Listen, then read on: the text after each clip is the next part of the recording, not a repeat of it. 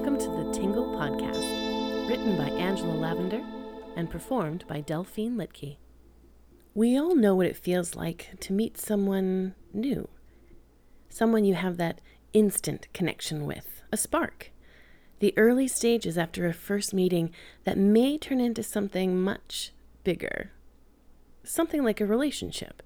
That feeling, the sensation of excitement and nerves when you see that special someone. The body sensation of the rush of emotions in those first moments. The feelings of joy and ecstasy just by being near them. That feeling of the tingle.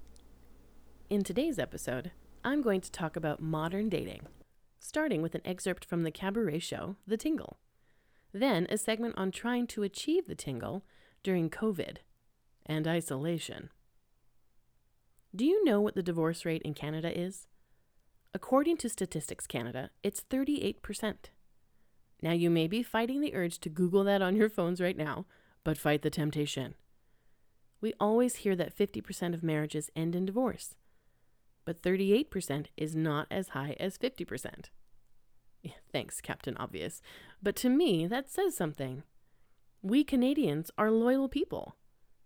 So where's my fucking loyal guy? Modern dating. How many of you have met someone online? And how many of you currently have a partner that you met online? I've been on so many dating sites but the guys I meet there are not the type that you want to take home to mom and dad. Most are only looking for a hookup, which is great if that's what you want. Sex is a human fucking necessity. But if you're looking for more, you have to sift through a lot of dirt. It's a numbers game. It's also a logarithm that is designed to match you with a potential partner. A highly designed system that will match you with your prospective one and only. This week, I was matched with a 22 year old. Like, hi. I graduated from high school before you were born. Um, is your dad single? Dating during COVID 19 is difficult. Everything during COVID 19 is difficult. Washing and styling my hair is difficult. So is getting out of my pajamas. I've been thinking a lot about what it means to be single in quarantine. I like to abbreviate it to SIQ, but pronounce it as sick. I walk around my house like I'm on the catwalk. Ooh, look how sick I am. I wonder if other sick people strut on their made up runways like I do. Do they also go without pants? Charge down that runway pantless, saying sick with every stride. Sick, sick, sick. I know it may be a tad insensitive to be referring to myself as sick during these times, but escapism is imperative. And so is my runway. Sick, sick, sick, and pose, and turn, and sick, sick, sick, sick. I thought, with all this time on my hands and not being able to meet in public, that I would take the opportunity to do something I thought that I would never do again. Internet date fuck. Internet dating. With our world falling in shambles, I decided that I wasn't going to waste my time with one of the free dating apps, but instead invest in a quality dating app. I've learned there is no such thing. All dating sites are garbage. No, I'm going to change that statement. There are terrible men on every dating site. These men like to lead with a shot of their dick as if that is the best thing they have to offer. To them, sending a dick pic is essential at the start of a relationship. Oh, there's a new profile that I matched with. She totally needs to see my dick. She's going to love this. And he hits send. Wait, does that guy get the tingle from sending unsolicited dick pics? His tingle comes with the excitement of first self pleasure, then the snapping of that pic, and finally the sending of it. His dick may be his essential lead in, but it certainly isn't essential to the majority of women. I begin to write my profile, trying to be as honest about myself, okay, maybe it was a tad inflated, as possible. my likes and interests. Try to find a decent photo of me that doesn't hide who I am, but still shows off my cute and fun side. I look through my photos, unhappy with all of the pictures. I go to the bathroom and examine my cove ugly hair. I haven't had my hair touched for ages. It is limp and lifeless, and not ideal for a profile pic. I bend towards the mirror for a closer inspection of my face. I have a bit of puff under my eyes, and then I see, near my nose, what I've been trying to ignore. It's a red spot, right beside a mole. I gently prod and squeeze. I know I'm not supposed to, but I just can't help it. It hurts so bad and has now, probably because of the pressure I've placed on it, swollen to a new level. I cannot move my mouth without shooting pain from that damn spot.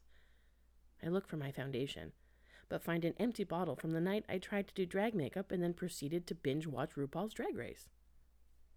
I know we're not supposed to go out right now, especially for items that are non essential. But I think that in this situation, foundation is an essential. What household item could I use to simulate foundation? I head to London Drugs. There, the makeup counter girl gives me the stink eye. She knows I shouldn't be buying makeup, and I know it too. I sheepishly purchase the makeup and, of course, toilet paper. They had some on the shelf. I go home, do my makeup, ever conscious of the mass now forming on my face. I style my hair, put on a cute outfit, and then choose the same pic I always use. My profile goes live, and I wait. And wait. And wait some more. Okay, confession. I ordered a vibrator on Amazon. I had to. It is an essential. I live by myself, and lockdown is not allowing me to get any D. I place an order, and a screen pops up saying non essential items may take longer to process and ship. Fuck me. Literally. Then, last week, I'm watching a late night TV show, you know, the kind that are now filmed in the host's spare corner of a room. Here we are in the corner studio, just carrying on, trying to be normal. And there's a segment about online shopping and essential items an Amazon warehouse employee comes on screen and shouts, A dildo is not essential. Um, excuse me? Not essential? My orgasm isn't essential. well, what is society implying about a sick female? That as a sick person, I'm not allowed to get off? What if tables were turned and hetero males were unable to get off? They would call a fucking national emergency on that. Isn't it sexist to claim that dildos are not essential? And if you think I'm hysterical now, just wait for my behavior when I've gone without an orgasm for months on end. I may be doing risky things like walking within a meter of a man or following too closely while shopping for groceries. I'd be hunting men like Baby Yoda searching for chicky nuggies. Now, I'm sure I will have more to say on the topic of dating during COVID, depending on how long this all lasts for. I will most certainly update you when my vibrator shows up. If you have your own stories about online dating or any other Tingle stories that you'd like to share, please email them to thetinglepodcast at gmail.com.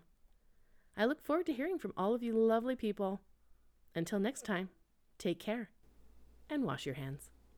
Thank you so much to the amazing Nikki Kennedy for our opening song and for the music in the Tingle podcast.